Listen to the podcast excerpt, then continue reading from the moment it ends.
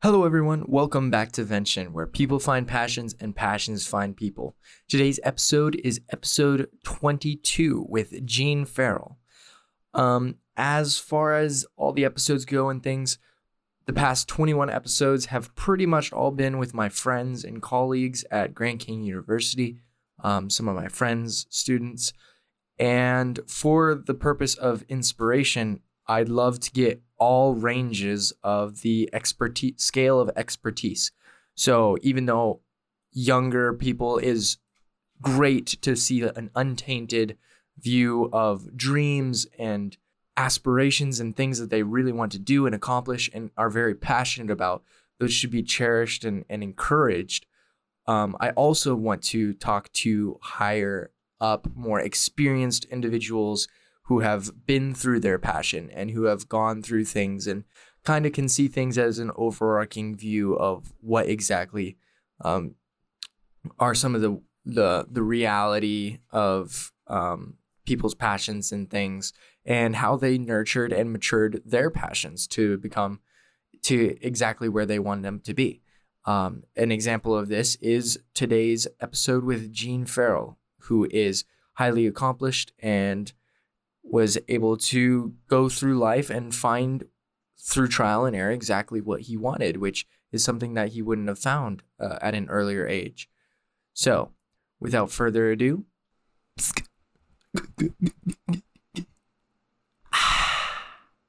Coca Cola, taste the feeling.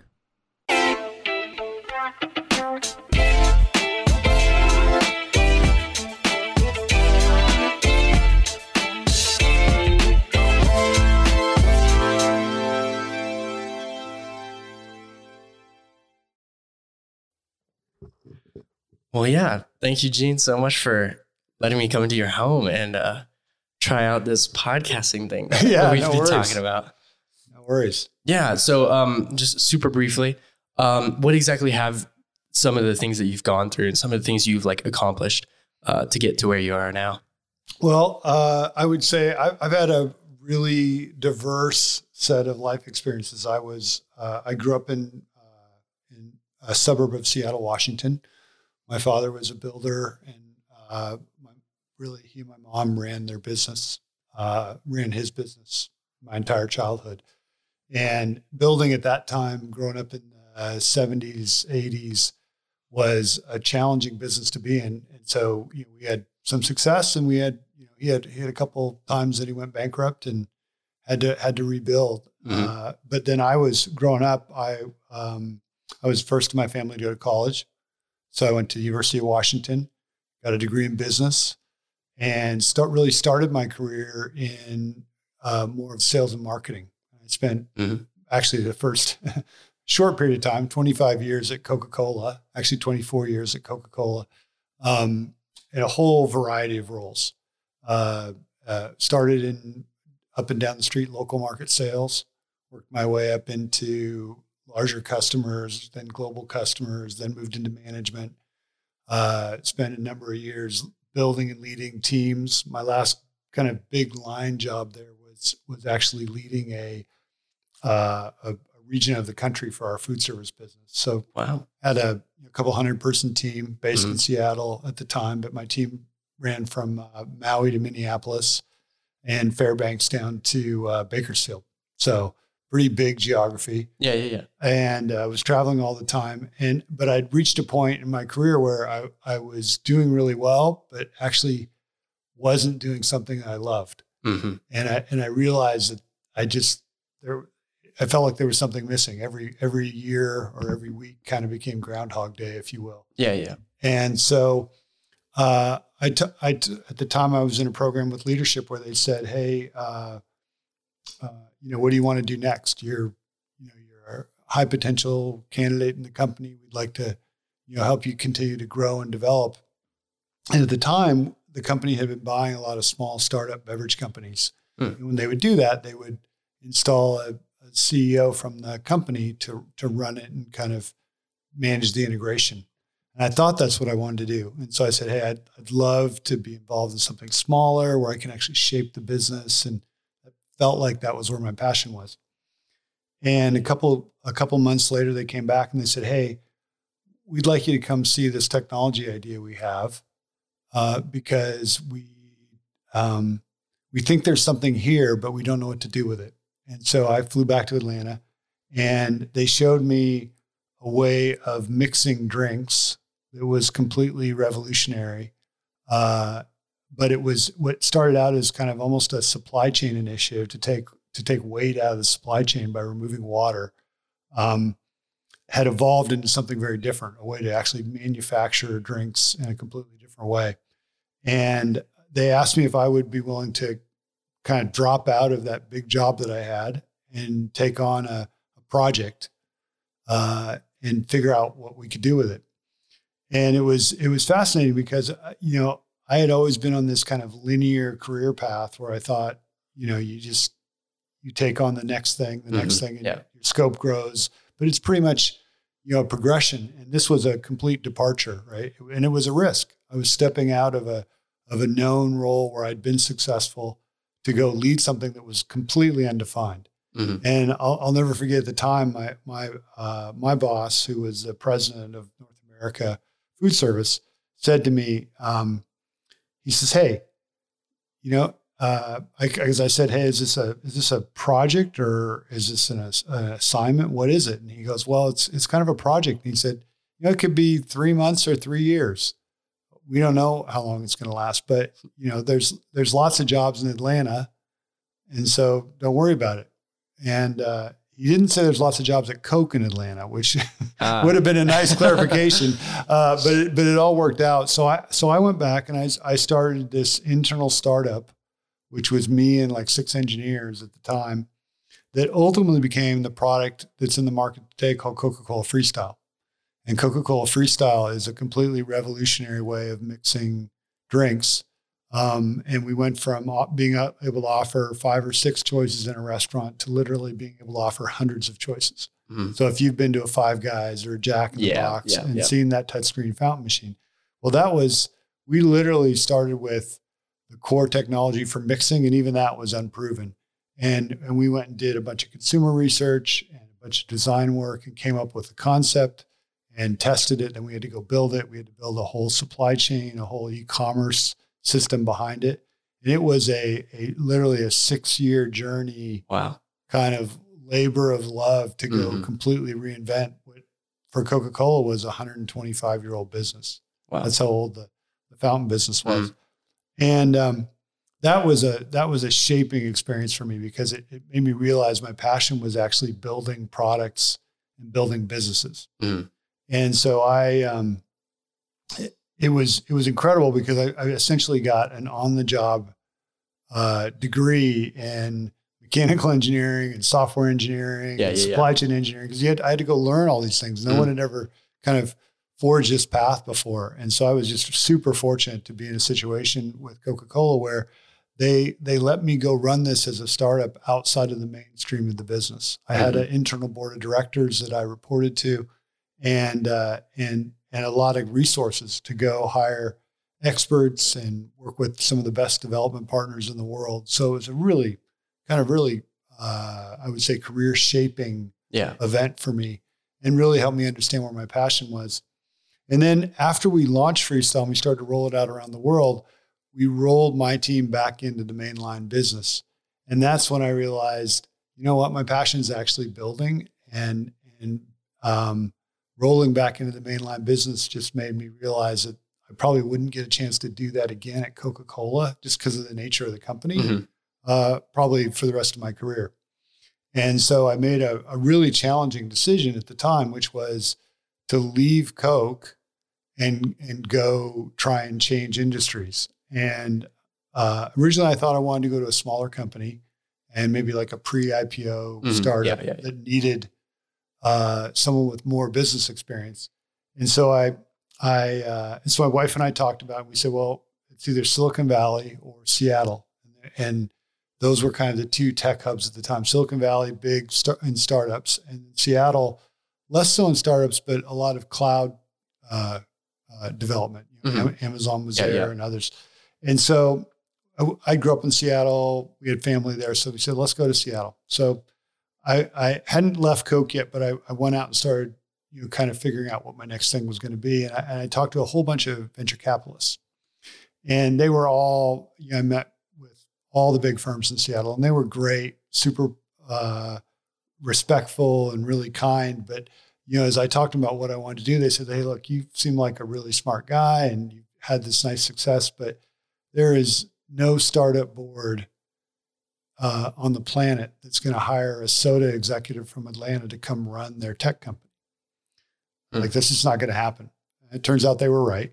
Uh, and but they said our advice to you is try and make the move to big tech, and then in three or four years, if you still want to go down this path, you know I think you'll be much better positioned. And so I had a friend that actually uh, knew the CEO he became the CEO at the time. He was the senior vice president in charge of Amazon Web Services, Andy Jassy. Mm-hmm. Now, just recently was named the CEO of Amazon. He's going to be replacing oh, oh, Jeff. Yeah, yeah, yeah. Uh, and uh, and so this friend of mine introduced me to Andy, and I sent him a note and said, "Hey, this is what I've been working on. I really love an opportunity to to see if there's a fit for me at Amazon." And so they brought me in for an interview. And I, I, went through the interview process. They call it a loop at Amazon. Yeah. And, and, I interviewed with all the senior folks. And my last interview was with Andy. And in my interview with Andy, I pitched him on an idea I had, uh, which at the time at Coke, all the execs, all my peers, all wanted to ditch their laptops for an iPad. They just loved the form factor and the ease of use. The problem was that an iPad wasn't secure enough to manage enterprise data because it was really designed as a consumer device. Mm. And it couldn't run enterprise apps because it was all uh, the Mac OS operating system. Yeah. And so I said to Andy, I said, look, I think you got a real opportunity here. You should build a Kindle that solves those, those two problems. And he says to me, why does it need to be a Kindle? Why couldn't you just make it a cloud service and make it device agnostic, deliver it from the cloud? I said, that's a, even better. That's awesome. You should definitely go after that. At no time did I represent Andy that I had any idea how to actually do that. And uh, two days later, the recruiter calls me back and says, I have Great news. Uh, we'd like you to come join us to build a new service. and I'm like, oh. that was kind of my dog caught the car moment, right? Uh-huh. Uh, so uh, they they wanted me to come build a, a virtual desktop business, mm. and um, uh, I think if I would have known then how kind of challenging Amazon's culture can be. Mm. I mean, if you if you are if you're a really solid performer and work your butt off and are really smart, you can survive at yeah. Amazon. Uh, but uh, it would have been a lot more intimidating if I would have known how how uh, how hard their culture could be. Because I showed up and said, "Great, I'm in." Walked away from a you know 24 year career at Coca Cola to take on a new service. I was employee one on a yeah. new service, and I'd never built cloud services before. Mm-hmm. Uh, but I was super fortunate. They they they paired me with uh, uh, the guy reported to a guy by the name of Peter DeSantis, who's one of the senior senior guys at Amazon, and and uh, really good technically, and just a just a great human. Mm. Um, and uh, he he kind of helped show me the ropes and got me started on the right path. And uh, I went about defining a service, building a business case, doing the PRFAQ, which is the Amazon process for kind of working backwards for the from the customer, and then set about hiring a team and building a service. And 18 months from the time I joined, we launched uh, Amazon Workspaces, which is uh, a virtual desktop in the cloud business that today is you know several hundred, probably a hundred million dollar plus business for Amazon. Wow! I don't know what the exact numbers are. It's been a yeah, few yeah, years yeah. since I left. But over the course of, of the five years I spent at Amazon, uh, my team grew from me to about 450 people. Mm. Um, I had about seven different services that I was ultimately responsible for. Some that I grew from scratch, and some that I had uh, you know inherited and turned around or built. Mm-hmm. Uh, so I ran all of our enterprise compute, which was our uh, anytime you ran a Microsoft workload on the Amazon Compute Cloud, uh, I, I, built a service. I bought a company that we used to build a service called Amazon Chime, which was a video conferencing service. Um, I, I, inherited a, a, work mail service, which is a business email service. Uh, WorkDocs, which was a document collaboration service, and um, uh, and then built a directory service along the way. And so it was a really really fun ride. Uh, got promoted. I joined as a as a general manager of, of a new service. Got promoted to vice president, which at Amazon is kind of like a you, have kind of arrived when you become mm-hmm. a VP at Amazon. And so for me, that was a it was a huge milestone and actually a great validation that I could move from selling soda water to yeah uh, to cloud services. So that was that was really fun and and uh, probably one of the uh, kind of prouder milestones in my life. And I didn't think I would actually ever leave Amazon.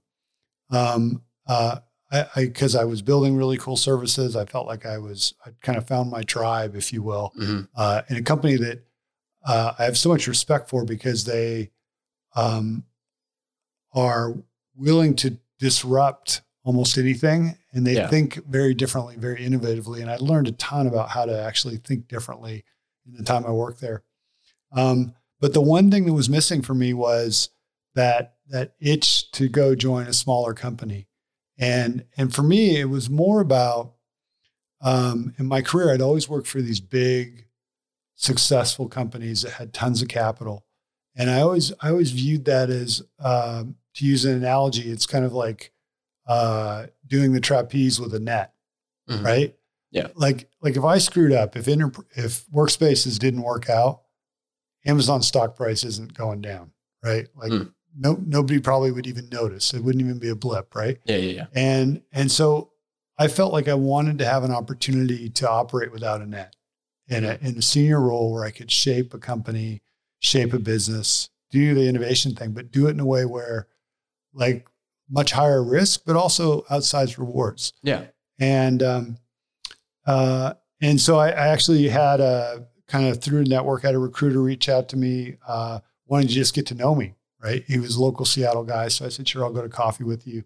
And and long story short, as we started talking, I think I actually bought the coffee. He's but he said uh, he said, you know, what would it take to get you to leave Amazon? And I said, well, I'd want to be, you know, either number one or number two at a at a a SaaS software company, mm-hmm. um, where kind of near the space that I was in, in enterprise applications, where I, I had something to contribute, but where I could actually shape the culture and and really have an impact on the future of the company. Yeah, and uh, at this point, you you've grown to to uh, enjoy the software uh, side yeah. of everything. Yeah, totally. I mean, you learned it from yeah, scratch. Learned it from like scratch. I mean, build all these services. Learned how to run run development teams, run operations in the cloud. Mm-hmm. You know, which is it, there's there's pros and cons, right? When you run services in the cloud, you yeah. know, you, you're you're on call twenty four seven. So mm-hmm. I, you know, you can ask my wife; she would tell you there were many times in Amazon where I was getting paged at two a.m. to jump on a call because the service is down somewhere. Mm. Uh, so uh, so from scratch, you pretty much just learned it all. Yeah. Yeah. That was same all, as like that Coca Cola project. Yeah. It was like start. It was the second time in my career that I kind of started over. That's super uh, cool. It was, it was great. You know, I would tell you actually the first time going through it at Coke gave me the confidence mm-hmm. to kind of jump off. Yeah. You know, and trust that I was going to be able to swim. Mm-hmm. And, um, and so that was a, that was a great experience. And, and then, so that, so, so here was now another moment where, the recruiter says, "Hey, I happen to have this company in Seattle. Uh, you know, they're doing really well, but they're they're looking for someone to come in and help shape the product and help them take it to the next level." And the company was Smartsheet. And I and the, the ironic thing is, I had looked at Smartsheet a couple years earlier as a potential acquisition for uh, Amazon hmm. in, in in my space in the enterprise app space, and at the time, it just wasn't. I didn't think it was the right fit. Uh, but I, I uh, had met the CEO at the time, Mark Mader. And um, so the recruiter says, Hey, just meet with Mark and see if it's something you want to go do. And so Mark and I had breakfast and, uh, you know, we started talking about things and we talked and, you know, we met, gosh, a couple dozen times probably over the hmm. next few months talking about what he was looking for and, and where my passion was. Mm-hmm. And at the time, Smartsheet was, a, uh, you know, less than $100 million in revenue um, had had actually been, um, I think, founded uh, at that point. It was probably ten years previously, hmm. and so they've been in business for a while, but hadn't really kind of found their niche. And really, just in the last call it year before I joined was when they really started to see growth accelerate and and take off. So they're starting to grow really really fast, and they were they were looking for uh, to to bring in an executive team to help them actually go transition to become a public company. Mm. They weren't sure they would go public at that point, but that was their goal. And so that was super appealing to me because it's it's something I'd always wanted to have some experience around. And this was the ultimate operating without a net, right? I mean, mm-hmm. Mark was the startup founder, yeah, uh, or startup CEO. He didn't actually wasn't a founder, but he might as well have been. He was one of the first folks to join and came in as CEO when it was like six people. Mm-hmm.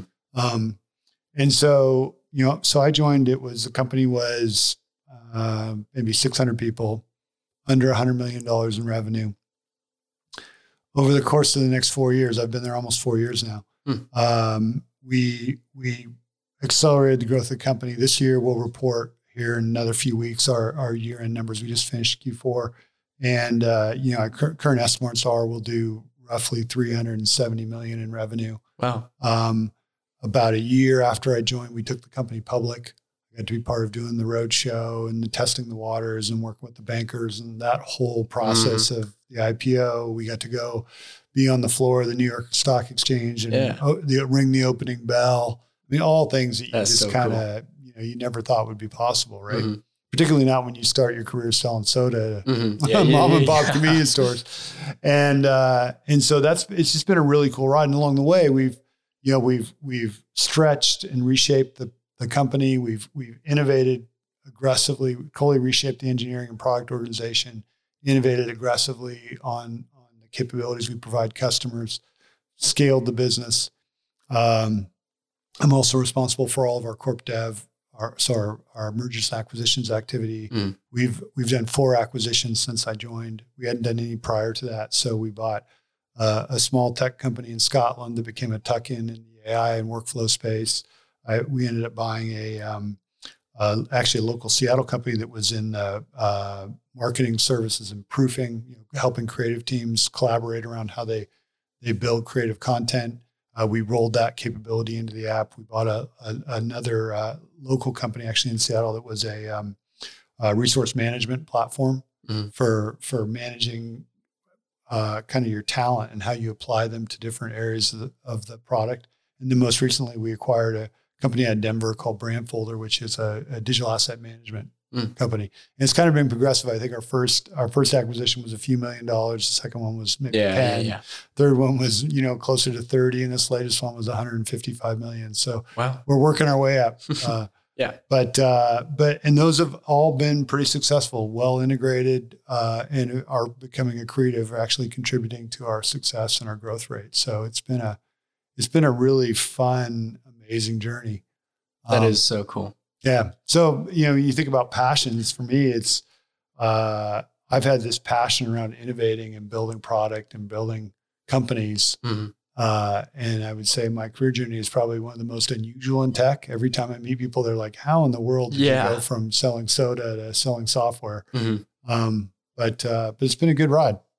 Soft drinks to software. Yeah, soft drinks to software. yeah. That's exactly right. I, I, think I would tell you one of the I th- think the biggest lesson there because I get you know, I mentor people and I get people reach out to me all the time for career advice and mm people have worked with me. And what I what I always tell people is you know you if you follow your passions, figure out what it is that really gets you excited, uh, and then don't be afraid to take risk and to believe in yourself right? Yeah. And and for me, I would say I probably stayed at Coke 10 years longer than I should have hmm. because I didn't I hadn't yet figured out where that passion was. Mm-hmm. And so I didn't have the confidence to go dive in and try something completely new. Yeah, totally. Well, that is, that is awesome. Thank you so much for all that. Um, before anything else, congratulations on everything and the fact that you actually learn that you could take the risk and things like that. Yeah. because for all you know there are many different people in that scenario that stayed in that particular spot until retirement for for or sure. even longer. Yeah yeah for sure. Um, absolutely. And like literally that's like the entire purpose of vention is just jump out there find your passion and run with it and take the risks and my whole thing is um, you don't know until you try. Yes. So literally for the fact that you were just like hey I've never been into software and then you end up loving it. That's super, super cool to me. Like I find that super fascinating and super um, honorable in that way. Um, unlike most of the people who have been on this podcast, you are like far in the in the area of experience and you've been able to enact your passions and work it out and things like that. Um, me, I'm an entrepreneurial studies major. Mhm. Um, so I, I am deep in that area without the net, so to speak. That's Um, awesome. Everybody is is in that spot, and um, I've talked to several professors, and one of them, uh, literally one of them, who was trying to encourage me to come to Grand Canyon University, which is where I go to now. Um, they said, when you come here as an entrepreneurial studies student, which is a new, it's a new major, Mhm. uh, fairly revolutionary ish in that area. Um, they pretty much encouraged you should start a business or at least have businesses in mind while you go through this because then you can build it um, as we go through it rather than kind of retaining all this information and kind of forgetting it over over time and uh, yeah. and having to relearn it. But they also said the main the main problem is they get seniors who will go all through four years and then coming up on their senior year they'll realize, wait, I'm a business major. I should have my own business by now. Yeah. And they struggle and they speed. Like literally, they say we are. Uh, the professors say we are an open resource for everybody. Yeah. Like you can just walk in and talk to us, mentors, everything. Uh, but they said you just don't use us because literally until you panic, literally the only people that they come in are seniors and Yeah. they're just panicking to get a business. yeah. And most of the time they're settling for things that they're not passionate about. Yeah. So is there anything like that comes to mind kind of um, because there uh, I do remember that we spoke previously and you had mentioned one of the, th- the things um, that you would have done differently is doing it sooner. Yeah. And you sure. said that there are people out there and stuff like that, very successful individuals and things. And all they did was they did they didn't fail more, they didn't fail uh, all these different things, but instead they just started a little bit sooner. Yeah, I think that yeah, your professors are giving you great advice. Mhm. That- I mean, like, I I don't uh, I don't know that I would say I have regrets because I feel incredibly blessed. Yeah, I've yeah, had definitely. a I've had a you know I'm I'm I'm I'm very lucky to have had uh, kind of three successful careers Mhm. between different companies, and uh, I've got a, a an amazing uh, life partner, my wife, and I've got a couple of great kids. Um, so I'm super lucky. So no regrets. Oh yeah, Uh, but what I would, but I would, the one thing I, I that I, I do wish I, I, I could have found that calling sooner. Mm. And I wish that I would have had the experiences growing up that I would have had the confidence to dive in and do what, what you're doing at your age to be able to say, Hey, I want to go be an entrepreneur. Cause I can tell you it's much easier to go take risk and fail and be bold when you're young and and you don't nec- you haven't necessarily made all those life choices Yeah. that that uh, uh, require you to be think about how your decisions impact others. Right. Yeah. So when I made the decision to go to Amazon, my uh, my sons were a, were going to be a freshman and a junior in high school. Hmm. Uh, so I had to think about their college. I had a mortgage. I had a, a wife that had stayed home and raised our kids ever since our second one was born. Um, so I had, I had to think about retirement and all those things. So um, those are things like when you're, and I was, I think I was 45 years old when I moved from Coca-Cola to Amazon. Um, those are those are decisions at that point where you start to think about, man, am I am I screwing up for my kids or my my wife or Yeah. things that they're kind of counting on. So it, it adds a, an element of risk where Mhm. when you're younger, before you before you've taken, Exactly. made all Yeah, those yeah. choices, right? I think it's a much better time because you really can focus on finding your passion and and and and learning some of those lessons. Now, the, the flip side I would tell you is I had this benefit of years and years of leadership experience, Mhm. years of seeing large successful companies operate at scale. I got tons of international experience at Coca Cola. Uh, I got to work on uh, elements of that business that you know, most people never get to see, and so all of that shapes who you are as a person, as a leader in a business. And I've I've drawn on those experiences many many times Mhm. since then. So so I had I also had the, that advantage as well, where you know when you're just starting out and you're uh, there's a saying that that uh, uh, at Amazon that is attributed to Jeff Bezos. It's there's no compression algorithm for experience, and which really means like you kind of just have to have the Yeah. experiences and Yeah. learn those painful lessons. There's no way to like just read up on it and figure it out. Mhm. And uh, and so you know, there's there's pros and cons. But if I were if I were if I were doing it again, uh, I definitely think I would have I would have jumped into being an entrepreneur uh, or starting my own company much sooner. Yeah, totally. Um, yeah, being an entrepreneurial studies student and stuff like that, um, jumping into business and things. I used to be like literally right before college. I was go. I wanted to be an engineer. Mm, mhm. Uh, there were a few fields and things that I w- was debating, but basically, I came to realize that I love just the creative and innovative aspect. And I knew that as an engineer, I wouldn't necessarily be given that. Um, like I love to build things, Yeah. and I loved like like literally what you're saying, like the innovation and the creativity and things like that. But the moment that you're given like mathematics and told exactly what to do and things Yeah, like yeah. that, then I kind of lost the inspiration to um to to find that uh, those problem solving techniques rather than just putting things together. Well, I would I would tell you that uh, particularly in today's environment, so much of uh, business and so much of of invention is really moved into the cloud, Hmm. and and and so there is a technical element to many companies that you know if you went back 15 20 years it was it was less so right so Mhm. Yeah, I- yeah. so i think having that uh that passion for engineering or for technical elements and and, Mhm. and it doesn't i'm not talking about needing to have an engineering degree but having an aptitude to understand yeah. how systems work and Mhm.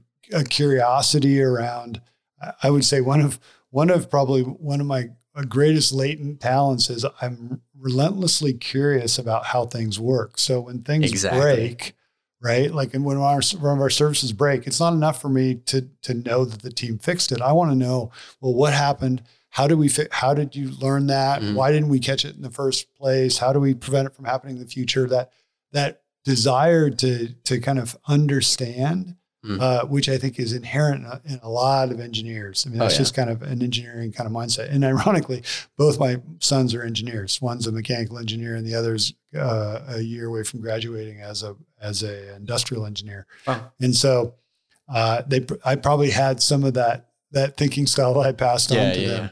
But I would tell you that will serve you well as you start to think about the businesses that you want to create, Mhm. um, and even even uh, businesses that people wouldn't think would have a technical component. I think going forward will. Right. I mean, Yeah. think about restaurants. Right. I mean, Mhm. Restaurants are probably the lowest tech type of business. But Yeah. if you think about starting a restaurant today and you're not thinking about how am I going to manage online ordering and, Mhm. and food delivery Yeah. and and all of those things, you know, you're probably you're probably missing a huge opportunity. So Absolutely. yeah, it's it's good to have that. Yeah, totally. Well, what really comes to mind, like in at this moment, is um, like when you get the the uh, the thought of a hacker, like the you think of like the the guy in the basement, like Mhm. typing away like super quick. But uh, I found out about a thing called HackerCon. I think it I think it's called, Mm. um, and it's just like a, a huge convention for for hackers and things. And the the way that they perceive themselves is hackers are not the people that are just like going in and trying to like steal your credit card.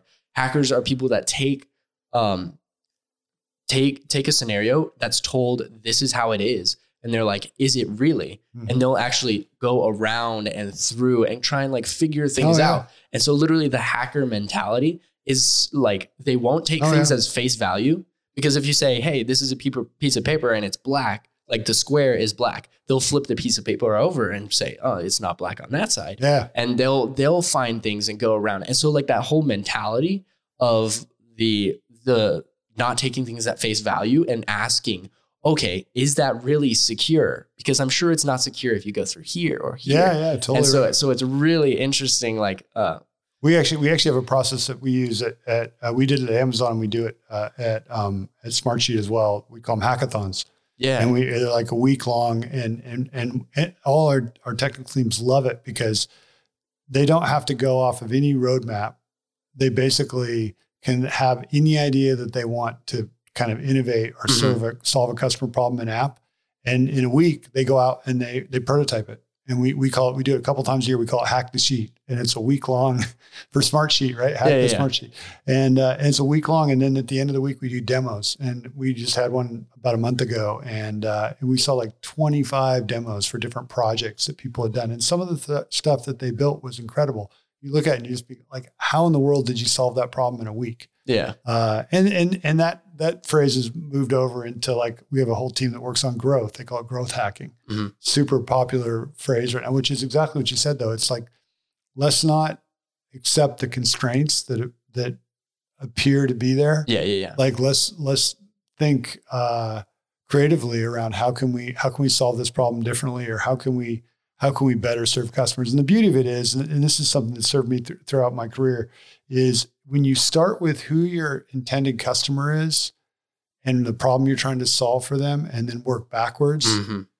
you have a much higher probability of success. Yeah. There's definitely. there's so many companies uh, in particularly in technology and particularly in Silicon Valley that start with the I'm a really smart person and so I'm going to create something Exactly. that and customers will love it. They just don't know they need it yet.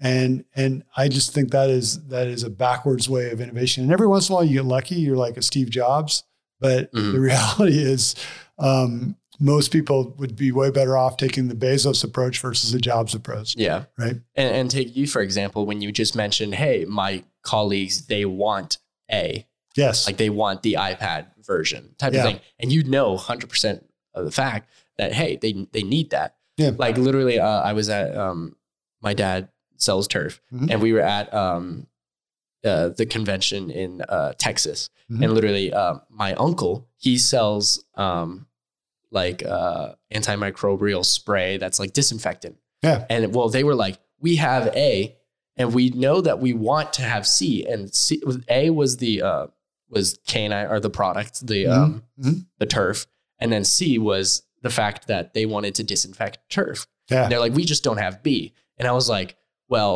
this is literally the best thing on the market, and so I was like, it was like a no brainer kind of solution.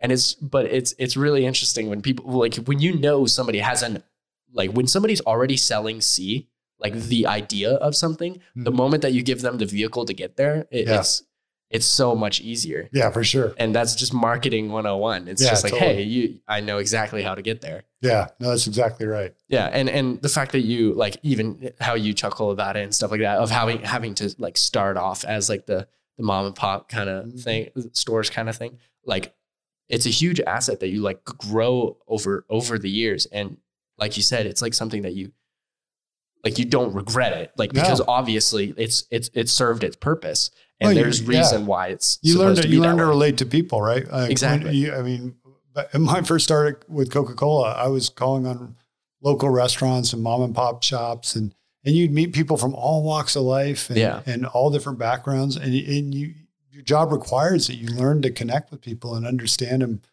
where they are, not where you want them to be, Mm-hmm. right? And so that those are lessons that serve you your whole life. Yeah. And uh, like the whole, the whole, like at the moment that I became an entrepreneurial s- student, the moment that I became a business student, my eyes were open to like business, uh, like in business, like in the world right now. And I came to realize that I really don't like business students. Um, That's fun. I basically like opened my eyes and noticed that like um Gary V is like a motivational speaker, uh business type guy. And he mentioned something. He's like, uh, the USA has gotten over the past couple of years has gotten like 300% increase in entrepreneurs. Uh, and he's like, in reality, those entrepreneurs are just calling themselves entrepreneurs are like 13 year old kids who sold like a hoodie online, but they'll pose as, hey, I'm the entrepreneur and stuff like that. And I started business because the term entrepreneur has become like highly over yeah, uh, overused and over glorified. yeah, So basically, somebody, everybody wants to be co- considered an entrepreneur. I started this. I did yeah, this. yeah. But in reality, and so I, I'm noticing that a lot of people are scared to have those one-on-one discussions as a marketing kid, like Mhm. as somebody who just jumped into the field yeah. and just tried it out. Like so many people are like afraid of that rather than the failure of saying you're an entrepreneur. Yeah. So that's kind of like the imbalance that I'm seeing in business, Mhm. and and it's real, and, and it's kind of it, it's kind of sad and kind of annoying, kind of at the same time. Yeah, but I think that I think you know time has a way of uh, it's an old phrase, but separating the wheat from the chaff, Yeah, right? exactly. And uh, you know, it's funny. I have a I have a nephew who uh, is an entrepreneur. He's still in high school, but he has a business where he he buys um, uh, Nikes and uh, and, and collector's shoes, right? Mhm. And he'll he'll pick them up on eBay or different places Yeah. or a Nike outlet, whatever, and he'll refurbish them and sells them. And he's actually built quite a big business. Yeah. He's like the guy on online to get collectible you- tennis shoes. What's his name? Uh, um, well, it's it's uh, Oliver. Uh, it's um, uh, oh shoot, not Zach. Uh, Sammy. Sammy Oliver. Uh, I may have heard about him. Before. yeah, Sammy. Sammy's uh, he's based in Mount Vernon, Washington, and he's got a whole site, and and he does he does all. I mean, and he he can tell you he's got tennis shoes that are like thousand dollars, Wow. and and and and he knows the values, and Yeah. it's just like it started as a hobby, hmm and then he he turned into a business. And that's a great example of someone who took a passion, and, Yeah. and created a business around. it, Totally. right? Yeah. Especially now with you know, like the way how fast the cloud and things are working and stuff like that. It's like there are. Um, I heard a statistic where it was like um, three thousand percent of the jobs, or uh, it was like a crazy statistic. Like Yeah. eighty percent, I think it was like eighty percent, or more like seventy percent of all the jobs in twenty thirty haven't been invented yet. yeah, yeah. And That's so like true. I've found that as like super in- interesting, just Yeah. knowing that there's so many opportunities and things out there that nobody's even like tapping into yet. Yeah. Like like and they're not even janitorial positions. Like they're literally like like new and innovative things that are like Yeah. that's why some people are completely not against the fact that robots are taking our jobs Yeah, because yeah. they're literally like no because there are going to be so many other jobs that are menial at that Yes. point in time that we can just be doing so many other To- totally. worthwhile things. That's why it's so important to get an education and and to really, you know, to your point of your whole podcast, find your passion, right? exactly. Yeah. Yeah. Cool.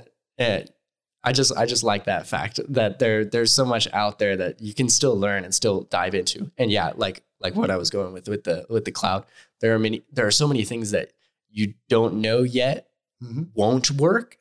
So you might as well be the one that tries Yeah, it. go try it and see. right? Exactly. And and the, the thing is that the technology is advancing that so fast that there are things that five years ago, or now it's gosh, it's been almost nine years ago since I joined AWS. Like there were there's things you can do today in the cloud that we hadn't even thought of back then.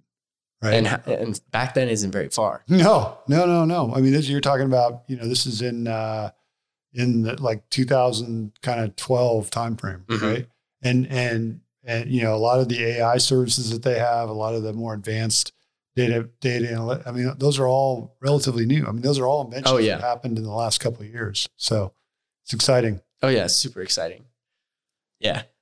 Um, oh yeah. So um, just like kind of a more personal note on um, like advice for those quote unquote business students that should, or not even business students, like young people who are wanting to be entrepreneurs and, or, Mhm. or even like 30, 40, 50 year olds Mhm. who haven't quite yet made that jump Yeah. because it is a jump. It's Yeah, yeah. and it's a leap of faith because there's nothing secured in that kind of area. That's why it's the whole net or no net kind Mm-hmm. Yeah, of thing.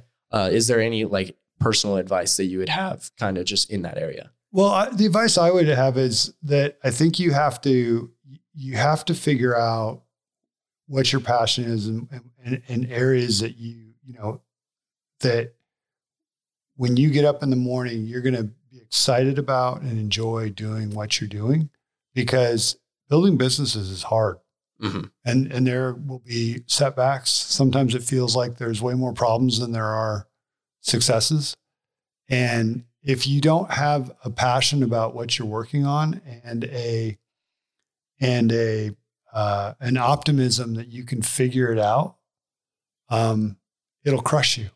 Yeah. And so you you have to you know you have to kind of really have that that conviction and that fortitude. And and the thing is, you know, if if if if you're gonna if you think about your life, right, you're gonna spend a pretty big portion of it either creating a business or working for somebody else or working for for a, a business uh, you know because that's you know, working is a part of kind of the human condition, right? Yeah. It's it's how we it's how we uh, uh, give back to society. It's how we build wealth. Wealth. It's how we take care of our families. Mhm. And so I always look at it from the standpoint of if you have a choice in what you're going to be, how you're going to be spending your time, then then figure out what it is that excites you and and, and focus on that. Because if not, uh, and I had a lot of friends in, in school that they they they viewed work as the task that you did to to pay for the rest of your life, and they viewed their life as what they is their time that was outside of work. Yeah. But uh, to me, that's kind of sad because when you look at the total number of hours that you are awake and the total number of hours that you spend working, Mm. uh, it, it's part of your life. And so I, I, always encourage people if you figure out that passion, you figure out uh, what you want to go do, and then you have you know kind of an optimism and a conviction. You, you don't ever feel like you really are working, Yeah. right? You just you're you're you're doing something that you enjoy and you're getting value from. So, um, you know, but but I think you got to go in eyes wide open because it's for every success there's probably you know, and particularly in entrepreneurs, it's probably for every success there's nine failures Yeah. right? Mhm. So you kind of have to have this mindset that you know failing is a bit of a badge of honor. And I've got friends that have you know I've I've a, I have a good friend in Seattle, Tom Allen, who uh, I think he worked for maybe six or seven different startups before he had one that was successful. Hmm. And I mean, there was a point when he was you know he was in his probably mid 40s and his wife's starting to go hey like at some point are we ever going to actually make any money Yeah. for all the all the time you've invested right Mhm. and uh you know so that perseverance is really important as well Absolutely. Well, uh, any closing thoughts? Any final remarks? well i you know this has been fun christian i'm, I'm Yeah. excited for you i think you're i Thank think you so much I, I for- think you're uh you're doing some really cool stuff here and i and uh i just tell tell your listeners follow your passion Absolutely. That's that's the name of the game. cool Thank you so much, Gene. Really appreciate it. my pleasure Thank you.